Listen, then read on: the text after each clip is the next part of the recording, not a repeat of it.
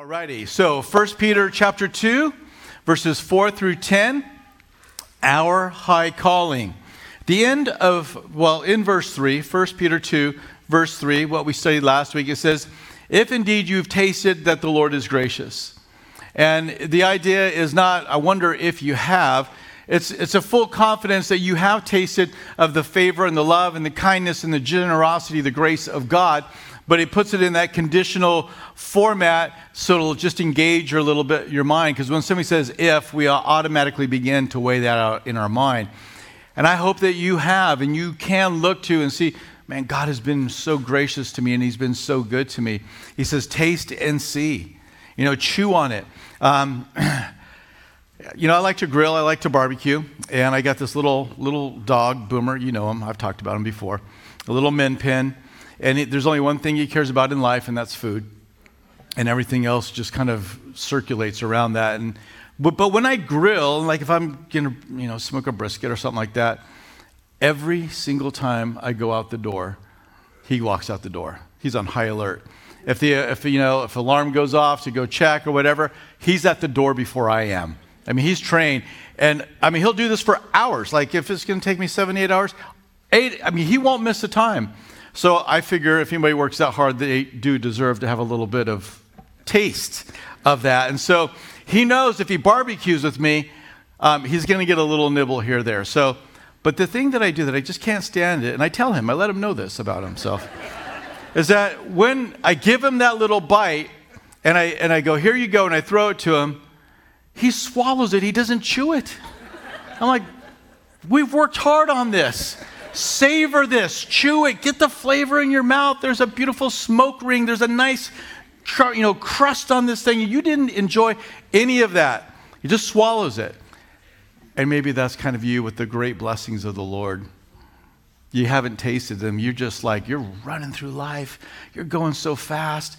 And you can, you know, so you're saved, you're redeemed, you're royal priesthood, you're holy nation. You're like, yeah, yeah, yeah, swallow, swallow chew it. Maybe today it'll help us just to slow down and chew on the fat, the goodness of the Lord. So we begin in verse 4 and we read, Coming to him as to a living stone, rejected indeed by men, but chosen by God and precious. So we see here that we've been invited to come to the Lord, coming to him. What a privilege. Now, it's kind of an odd thing that we're talking about a, the metaphor we have in front of us is a, a building project. Okay, and so we're talking about a living stone. We're going to talk about the house of the Lord. We're going to talk about the cornerstone and all these different elements, and then what happens in that house. But what we read is that we're coming to him as a living stone. The, the one we're coming to is Jesus. And a stone is, um, especially back in the ancient days, was key for building a stable home. Jesus talked about building your house upon the rock, right? Same kind of idea, slightly different uh, technique, but, but the same ideas. You want it to be secure. And stones are inanimate. They, they're, they're great for what the job that you'll have them do, but they're, they're not alive. So this stone, which would anchor a building, also is a living stone, which refers to the life that comes from him to us. It speaks of the fellowship, it speaks of the relationship. And prophetically, as we will see, it also speaks of the judgment that is going to come. As we survey just a few scriptures, uh, you see that this metaphor of Jesus being the living stone or the chief cornerstone is used throughout the Old Testament and is often referred to and quoted to uh, from in the New Testament. So, Psalm 118, verse 22 the stone which the builders rejected has become the chief cornerstone. Of course, Jesus is that, that cornerstone. The builders were the uh, leadership of Israel that was alive when he was walking this earth and they had him crucified. They rejected him. Uh, Isaiah 8:14, he will be as a sanctuary, but a stone of stumbling and a rock of offense to both the houses of Israel, as a trap and a snare to the inhabitants of Jerusalem. Luke 20, verse 17, Jesus refers back and he looked at them and said, What then is this that is written? The stone which the builders rejected has become the chief cornerstone. So Jesus applies it to himself and them so we know exactly what it's talking about. Um, Peter does the same thing in Acts chapter 4, Verse 11, the same thing. The stone which uh, was rejected by you builders has become the chief cornerstone. And then Romans 9:33, behold, I lay on Zion a stumbling stone, a rock of offense. Whoever believes on him will not be put to shame. And we could keep going. My, my idea is just to, to show you that uh, what Peter's talking about, what he's going to be quoting from, it's really from it's throughout the Old Testament and the New Testament, something we should be mindful of. But what we find here is that we are coming to him as to a living stone, something that will anchor us, something that will give us life. He's not just, you know, dead, you know, information and truth. He's alive and all are welcomed. We can come to him. This is the amazing offer of the gospel is to come to Jesus and to receive the life that he offers. If it were not for God being willing to humble himself and come as a man, we wouldn't have the opportunity to come to him. But he has done that. God has opened the door for finite man to come to an infinite God. Matthew 11, 28 says, Come to me, all you who labor and are heavy laden, and I will give you rest. You know, you may be able to be there for a friend who's having difficult times. You may be able to be there for two. If you're really good, you could be there for three if they all had were having a meltdown. But after that, you're pretty much, I'm out. I don't have anything left. My shoulders and my, my heart's bigger than my shoulders, right? I would love to, but I just can't handle that much. And we have limitations. And yet, here Jesus says, Everyone can come to me. He not only has a heart, but he has the shoulders to bear the burden and the weight, the disappointments, the frustrations, the, the way you bring the house down on yourself. He can handle that too. All of this, Jesus invites us to come and to experience him. He's not wanting you to, to go somewhere else. He's not turning you away. The house of God is not full. Heaven is not filled up. He has room for you and He invites you to come. But the question I want to ask is have you come? Because you have to. You've got to make the decision of, like, I'm going to be a follower of Jesus Christ. I'm going to set my, my eyes upon Him.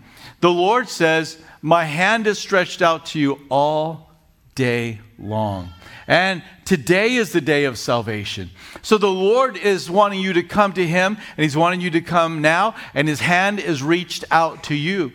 If you have not come to Jesus Christ and you have any awareness, any understanding in your mind that He is Creator, He is Savior, He died on the cross for you, and you are a sinner, and you know He's the one that has to forgive your sins, you got to come to Him. I mean, how long are you going to let that just sit on the table? How long are you going to allow that to be there? Because the Lord says, I'm not going to always strive with man. I'm not going to always be urging him and calling him and pleading with him. There comes a time when the Lord says, That's enough. And if you have that awareness that you need to come, then come today to Jesus who says, I want you to come. And I want you to bring all the brokenness and all the heaviness, all of that. Come to me. How loving and how kind he is. We got to come to him because there's no other way to get to heaven. We have to come to Him because there's no other way to have life during life. Obviously, all of you are alive here, but are you alive? Do, do you have an abundant life? Let me read to you from John 10, verses 7 through 11. Jesus said to them, Most assuredly I say to you, I am the door of the sheep. All who ever came before me are thieves and robbers, but the sheep did not hear them. I am the door. If anyone enters by me, he will be saved and will go in and out and find pasture. The thief does not come except to steal and to kill and to destroy. I have come that they may have life and that they may have it more abundantly. I am the good shepherd. The good shepherd gives his life for the sheep. Jesus wants you to have life, and He wants you to have an abundant life. He doesn't want you to just barely be getting by, He wants you to have an abundance. He wants there to be a, an overflow in your life that it comes from Him. Now, in here, Jesus identifies Himself as the Good Shepherd, and He also says that I'm the door. and I know a lot of you know this, but in ancient times, and even to this day, actually, you can go and if a, shepherd is out there bringing in the, the sheep, they will try to bring them into an enclosure at night. And there's various ways they can do this. Sometimes it's just a lot of, you know, tightly wound brambles that they'll put around that have thorns on it that will keep them in and others out. Um, and then it'll come to a place, it'll be a very narrow opening. Just, I mean, it's not, you know, not a huge opening. It's very narrow. And that is the place that the shepherd sits and sleeps. So once he, all of the animals are in this enclosure, he will lay down, which, in an opening, he becomes what? He becomes the door. And nobody can come in or out. You can't have pasture unless you pass through him. And if anybody wants to come, uh, the thieves and, and the, uh, you know, the robbers, they're going they're gonna try and climb the wall. They're not going to go through him. He's going to protect.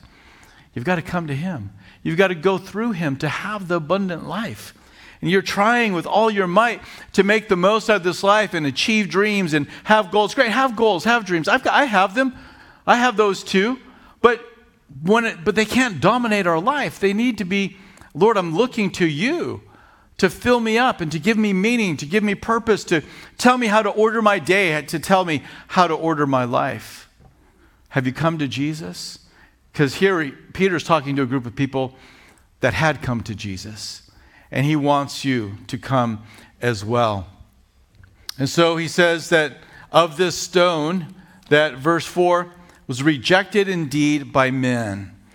And we're going to discuss more about this rejection in just a couple of verses, so I'll kind of hold it for there. But there's only one thing that matters when we stand before God at the end of the age, and that is what did you do with my son Jesus? What did you do with the living stone? Did you come to him and fall upon him and find, you know, rescue, or did you reject him? And we'll talk more about that rejection in just a moment because it comes up again. But what although man may reject Jesus, what about the Father? Well, the Father has chosen him. This is my chosen servant, right? This is the one that he sent. He is precious to the Lord. So if God in heaven views the Lord as precious, how much more ought we to be viewing him as precious? Which is, again, another question. First question I said, Have you come to him? But now, to those that have come, I want to ask you Is Jesus precious? Is he valuable? Is he meaningful? Is he esteemed in your life? Because that is how the Father looks upon his Son, and that is the expectation that we too, especially us who are redeemed and saved by Jesus, how could we have any other view other than to view him as precious? He is rare and unlike any other. There is no other place you can go where you can find salvation. He's the only one that can give you abundant life. He's paid the debt. He is all we need. He is the truth. He's precious. And we should esteem him as such in our life. And his priorities and his call and his direction in our life should equally be as precious because it's coming from him. Not annoying, not something that irritates us, but something that is welcomed knowing who it comes from. Verses 5 and 6 says, You also, as living stones, so Jesus is a living stone, but you also, as living stones are being built up a spiritual house. All right, so we have the stone, but now the stones have made the house. A holy priesthood to offer up spiritual sacrifices acceptable to God through Jesus Christ. Therefore, it is also contained in Scripture Behold, I lay in Zion a chief cornerstone, elect, precious, and he who believes in him will by no means be put to shame. So here we're talking about the New Testament house, and we're also talking about the priesthood of this new house. First of all, let's talk about the materials of this house. Well, it's you, it's me, it's us, it's everyone who's come to Jesus. Each of us are a living stone. And the Lord is fitting us together. He's building us together. You know, one thing uh, about the temple when they built it, and you put that, that slide that shows a picture of it? This whole thing was made of stone, right? It's stones. And, and what is amazing about how they built it is with all those thousands of stone, not one of them was cut in place.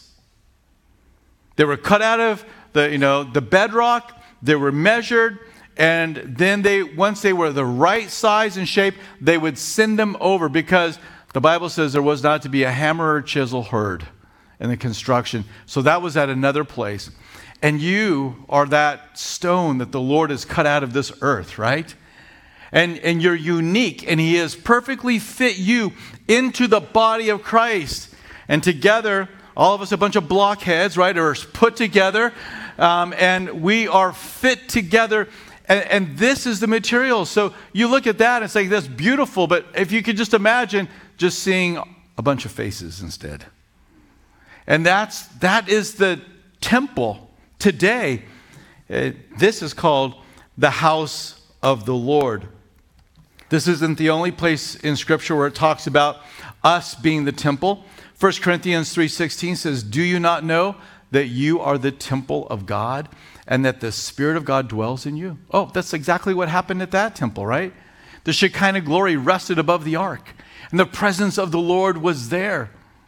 And so in this house, us, each of us being built up together, the spirit of God dwells within us using a different metaphor in the book of Revelation. It talks about how Jesus walks in the midst of the lampstand. The lampstand is the church. And so the Spirit of the Lord is in our midst, living stones put together that have come to Jesus Christ. And now the Spirit of God dwells within us. Again, in 2 Corinthians 6:16, it says, What agreement has the temple of God with idols? For you are the temple of the living God. As God has said, I will dwell in them and walk among them. I will be their God, and they shall be my people. You want one really good reason why to go to church? Boom, right there. Jesus goes to church. And he walks in the midst of the lampstand. He walks in the midst of the stones of the church to minister, to reveal, to receive worship, and to receive honor. So we're living stones, but verse 6, we see that Jesus is the chief cornerstone. He is the foundation. The cornerstone was a, a block of great importance in construction. It, it kind of held together, bound together the other sides of the building. So this was vital.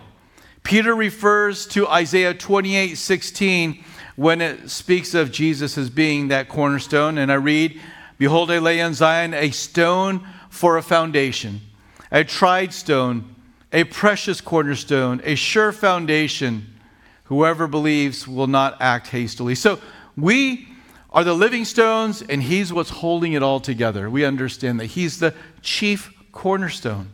And a life that does not have Jesus as their anchor is going to lack integrity, like a house or a building that's not built well, that doesn't have a good foundation. You don't want to be in that house when it comes under stress. Oh, it's fine when it's, you know, bright, sunshiny day and nothing's going on. But when the house begins to come under the stress of the elements, you want to make certain it has a good foundation. Let me tell you, when they built this thing, the, like every, you see three pillars right there, you see three pillars right there. You cannot believe how deep those pillars are. I mean, like, I could have fished out of them. I got a picture of some, I mean, uh, they are even the building inspector came and looked. He said, Why are these things so big? Like, this is what the engineer said. He says, I've never seen this. You're in a very secure building, okay? There's a great foundation here, but there's even a better foundation in the living stones, and his name is Jesus. He is that chief cornerstone. So, you have the living stones, you have the chief cornerstone, and is being built up into a spiritual house. What is the purpose of this gathering? What is the purpose of, of people coming together, and not just here, but throughout this town, throughout the state, our country, and throughout the world? There's a lot of people gathered together. What is the purpose? Well, we read here that we're being built up, verse 5, to be a spiritual house. We're not a political house, okay? We're, we're, we're not some kind of social agenda house. We're a spiritual house and we have as our chief aim and purpose to come and glorify the Lord. That is our number one purpose, is to come and to worship and to glorify Him. And then we also get to minister and edify each other. And then we get equipped to go out there and do the work of the ministry and be a light. This is not a gathering. Now, people will look at the church and they will see it. I mean, listen, we're coming up in election, you know, cycle, so buckle up. I'm sure it'll be full of polite ads and all the rest. And, and they're going to get into this, but you know, they're going to be talking about certain blocks of voting. You know, this, this, this you know, the evangelical vote. well, that's the spiritual house. You know, and they look at that, you know, that spiritual house, those that have a evangelical belief, like a conservative Bible believing belief, and many will look at that and they'll see that as a, a block of voters to get together to serve their purpose. But that, that's not our agenda. Our agenda is not to do that. We're a spiritual house that have spiritual goals, and that is to bring honor and glory to Jesus Christ. And whatever we do, therefore, must be spiritual. Whatever we engage in should, should be going through the filter of does this please the chief cornerstone? Does this please the one who walks in the midst? And so it's no longer what I want or what you want. We're seeking to discern the will and the mind of God through the Holy Scriptures and the ministry of His Spirit to do this. And so that means we got a super narrow hoop to jump through. And I'm all right with that. I'm okay to jump through the narrow hoop. This is our purpose. Well, there's so many things out there. You're right, there are a ton of things out there. And, you know, maybe they have their place and function in our society, but the church should never be drawn off of her mission, and that is to be a spiritual house. And as we come together, there'll be plenty of earthly good that we're going to do. Jesus has told us to care for the poor. He's told us to care for the needy. He's told us to pray for our government. He's told us to love one another. He's told us to go and evangelize. There's plenty of good that we're going to bring. Uh, you know, there, there's a, a book out there. It's called Jesus Skeptic. Has anybody read it? Anybody read Jesus Skeptic? You get out. I'm the only one. Okay, so go read this book. And or if you're like, I don't want to pay, or go to Jesus Skeptic. I think it's dot .com or org, and and just read through all the good things that the church has done for this world literacy, science, medicine, universities, hospitals, caring for those in prison. Go through it, read through all that was done. If you look at any of those areas I just mentioned, you will find it was Christians who wanted to bless in the name of Jesus that set out to do all those things. Unfortunately, a lot of those things now, they're still doing the same things, but they're no longer doing it in the name of Jesus. So, anyways, yeah, we, we, we're a spiritual house. And we are also told who the workers are. You, as living stones, are being built up in a spiritual house, a holy priesthood to offer up spiritual sacrifices. So, the workers of the New Testament are the living stones, which are you. You are a part of a priesthood.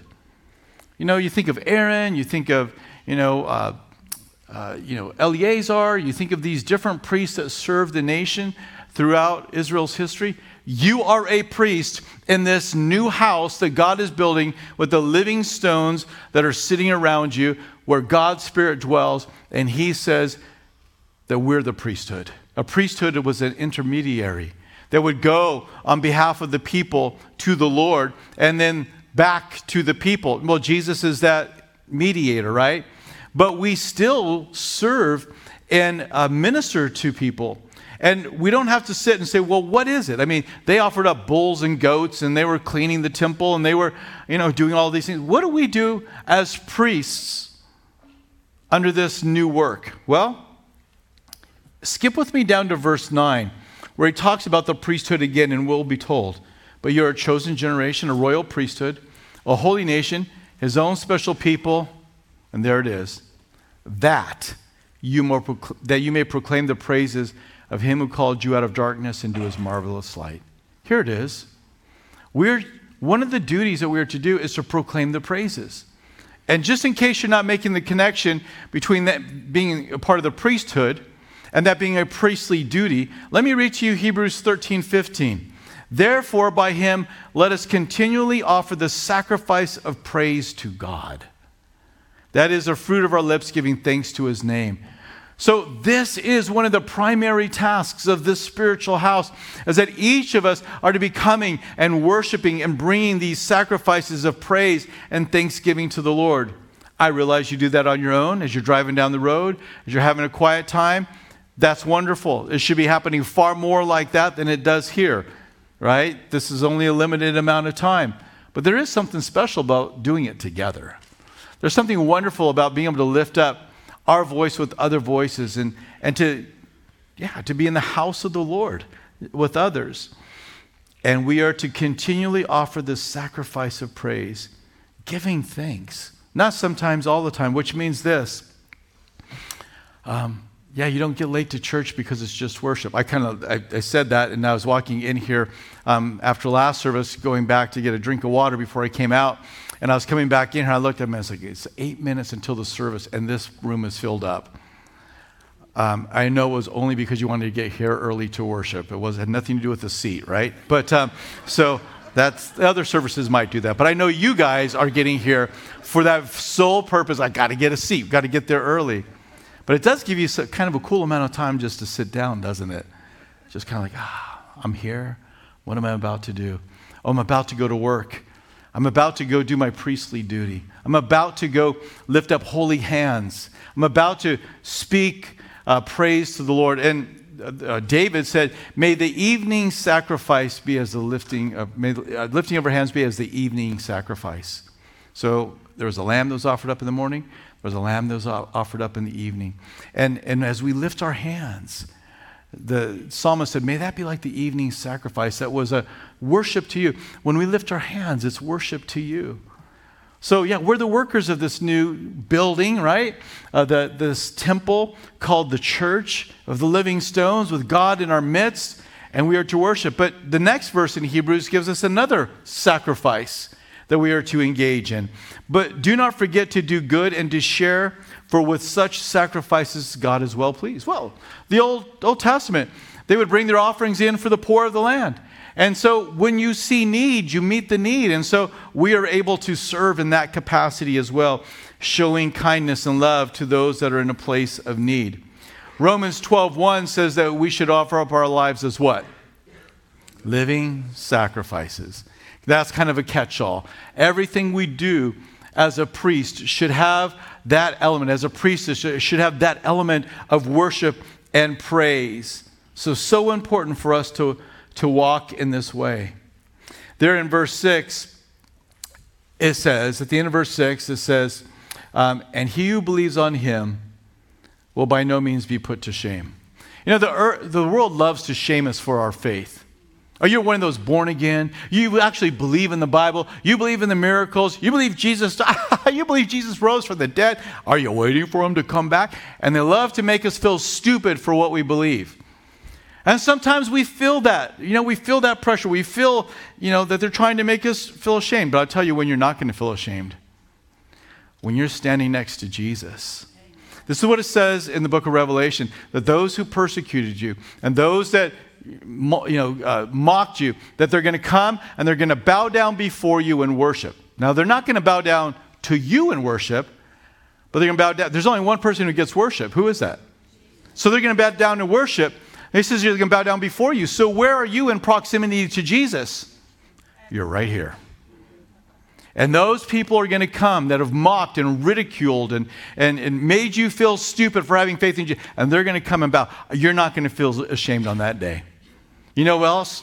Is when, when the Lord places that crown of righteousness upon your head and decks you out in a robe of righteousness. When He invites you to sit upon the throne like the Father invited Him to sit upon the throne. Read it, Revelation 3. You're not going to feel stupid then. You're not going to feel ashamed. When He begins to reward you for the way in which you've served Him and praised Him and, and ministered, you're not going to be ashamed. You're going to be thinking, that was the best decision I ever made. You're going to have such a sense of honor, such a sense of love, and high standing with the Lord. We are told that we are joint heirs with Christ Jesus. It's kind of hard to wrap our minds around that. But in that day, we're not going to have a hard time. We're going to understand it. So they may try to make us feel ashamed for what we believe today, but you know what? They're the ones that don't know the truth. Don't ever let them move you off of the mark. You are not going to be put to shame because of your faith and trust in Jesus Christ. Look at verses 7 and 8. Here we see that Jesus is that rejected cornerstone. Therefore, to you who believe, he is precious. But to those who are disobedient, the stone which the builders rejected has become the chief cornerstone, and a stone of stumbling and a rock of offense. They stumble being disobedient to the word to which they were also appointed. So, verses 7 and 8, Jesus is that rejected cornerstone. Jesus came. He was born there in Bethlehem. He was raised in Nazareth. He then moved to Capernaum and began to do ministry. And for three years, he did ministry and he did amazing stuff. He raised people from the dead. He he miraculously fed people with just a sack lunch. Thousands were fed, and more food was left over than they began with, right? I mean, all these miracles, the blind were able to see, to see the, the, the lame were able to walk, and they didn't have to go through therapy. Don't ever, don't ever miss that. It's like, had been lame since birth, and Jesus picks them up, and there was no therapy. The guy began to break dance, right? I mean, he just began to break out in dance, you know? I mean, he was, he learned right away. All of these miracles the Lord did. And you know what the world of that day said? What the, what the leaders of Israel, what Rome said? They said, Yeah, we don't like you. We don't like what you do. We don't like what you say. We don't like that you raise people from the dead. We don't like that you give people their sight. You know why? We don't like it when you teach and the world stops because that's our glory. We used to have the attention that you now have. This is what Pilate says. He knew that they had turned Jesus over because of envy. Wow. And so this is what the world did. They rejected him. The word reject means to evaluate and flunk. They looked at him closely, they studied him, they plotted how to ask the hard question, right? They really looked at him, and when it was all said and done, it's like, yeah, we reject you. This is exactly what the psalmist said would happen. Psalm 118, verses 22 and 23, that they would reject him. I mentioned how the temple was constructed in silence, right? You didn't hear the chisel, you didn't hear the hammer. That was done elsewhere at the quarry, and then they would be brought over. There's a legend, there's a tradition, there's nowhere that um, you have any historical evidence, it's certainly not in the Bible. Um, I don't, I think it is just legend, I think it's just tradition, but it's, I think, one that illustrates well this truth here. The tradition is that when they were building the temple, that the, the, for, the foreman got a letter saying, hey, we are now ready for that cornerstone. It's the cornerstone. Went back to the records. We sent you the cornerstone. Comes back. We have no cornerstone. It says, no. Josiah and Joseph, they brought this over. Zedekiah signed for the cornerstone. Here are the dimensions. Is that the stone? That's exactly what we need. So then they began to eh, make inquiry, began to look around. Where's that cornerstone? What is it? And then they came to the conclusion well, it was in the way. And we kept on trying to build, and it was in the way. And so we had to move it. And eventually, we moved it so many times, we thought it was a mistake. It wasn't the right stone. So we toppled it over the, the, the side of the, the cliff, and it fell down into the ravine. The cornerstone had come in that little story, and they had rejected it. Again, there's no historical evidence that it ever happened, but it gets shared like that a lot. But it does beautifully illustrate what happened with Jesus. Jesus you know, was cut from heaven and sent to this world to be the chief cornerstone. And the builders looked at this cornerstone, Jesus, and said, We got no room for you. You don't fit into our system, you don't fit into our life. And they rejected him. That is still going on to this very day. People are still uh, stumbling and they're still offended at Jesus Christ. And they don't like who he is and what he calls them to. Now, at the last line of verse 8, of these that were disobedient and stumbled at him, it says, they stumbled at being disobedient to the word to which they also were appointed. That's kind of a troubling line, a little bit. What does that mean? So, like, they were made for the sole purpose to reject the Lord? I don't believe that's what it means at all. What I, what I fully believe this means is it's prophetically. We shared all those verses from Isaiah and, and from the Psalms. The Lord announced what was going to happen. He knew, he had foreknowledge. He knew that when Jesus came, that they were going to reject him. And God can have foreknowledge without determining the events of which he already knows before they happen. That's, that's hard for this up here. I, I got it. But, but let me give you a, a simplistic illustration parents can identify, not all the time, but a lot of time, parents can identify what a child is going to do before they do it. Part of it's learned behavior, part of it is the Lord just warns you. You're just paying attention, you just have a sense. And um, you see it happening. It's like they're toddling around. We've told them not to go down the stairs, but I can see that they're headed for those stairs. I better get over to those stairs. Maybe they'll toddle over there. It feels like I'm going to pick up the speed and get over there by those stairs. And sure enough, they just go walking and they're about to take it. You grab their hand and you pick them up.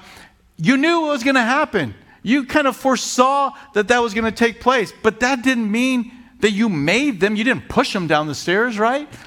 Right? You didn't do that, I hope not. And so, you know, you knew, you could see it coming. And that's with imperfect knowledge. But how about the one who dwells outside of time, who looks down and sees the end from the very beginning? It's all the same to him. And he has perfect knowledge that this generation was going to reject him. And in that sense, I understand, and I believe we should understand, that they were, um, uh, that was the appointment. It's not that God made them, because what does Scripture say? God is not willing that any should perish. To the builders, Jesus said, You are not willing to come to me that you might have life. He didn't say, You builders have no opportun- opportunity to come to me because I've already determined that you're going to hell. No, that's not it. He put the, the blame on them for rejecting him. It's just that God knew that it was going to take place. So we pray that you will be one that is obedient to the Lord and will follow the Lord. Let's wrap it up here. Verses 9 and 10. And we read of the believer's blessings. Here's another kind of look at the grace of God, right, that we've tasted. But you are a chosen generation, a royal priesthood, a holy nation, his own special people, that you may proclaim the praises of him who called you out of darkness into his marvelous light, who once were not a people, but are now the people of God who had not obtained mercy, but now have obtained mercy. In Exodus chapter 19, verses 5 and 6, write it down as a reference. You'll find such similar language uh, to the nation of Israel as is just mentioned to the church, really to the Gentiles who were outside of the promises of the Lord. And some will look and say, see, the promises of God have been revoked to Israel because we read them here that they are for the Gentiles, it's for the church. But the text doesn't say that. It doesn't say that it was, it doesn't speaking of, of you know, excluding, it's speaking of including. We've been included in this. And as Paul has said of Israel, that they have departed for a time, but when the fullness of the Gentiles has come in, then they will be saved. But let's look at these blessings a, a, chosen generation. That's God's sovereign initiative to make you a part of his family. Ponder that. Yeah, chew on that piece of meat right there for a day or two. Think on that.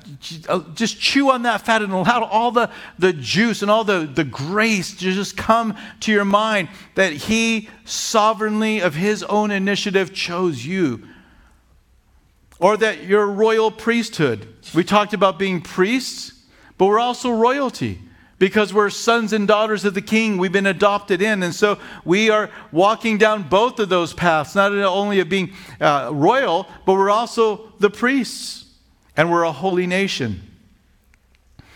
You know, Christians are a, their own people group. Like we have flags and we have languages and we have culture. Well, we are God's people group. And the church is called a holy nation, made up of people from every tribe, tongue, and nation. What a shame it is as a holy nation God bringing his people together that sinful men and women who feel they are a part of this would seek to exclude somebody from being a part of that nation because they don't look like them or talk like them or have money like them or whatever it is like them. But we're a holy nation. And then he says we're a special people. We are a people whom God has set aside with a special affection upon. He's called us to bless us.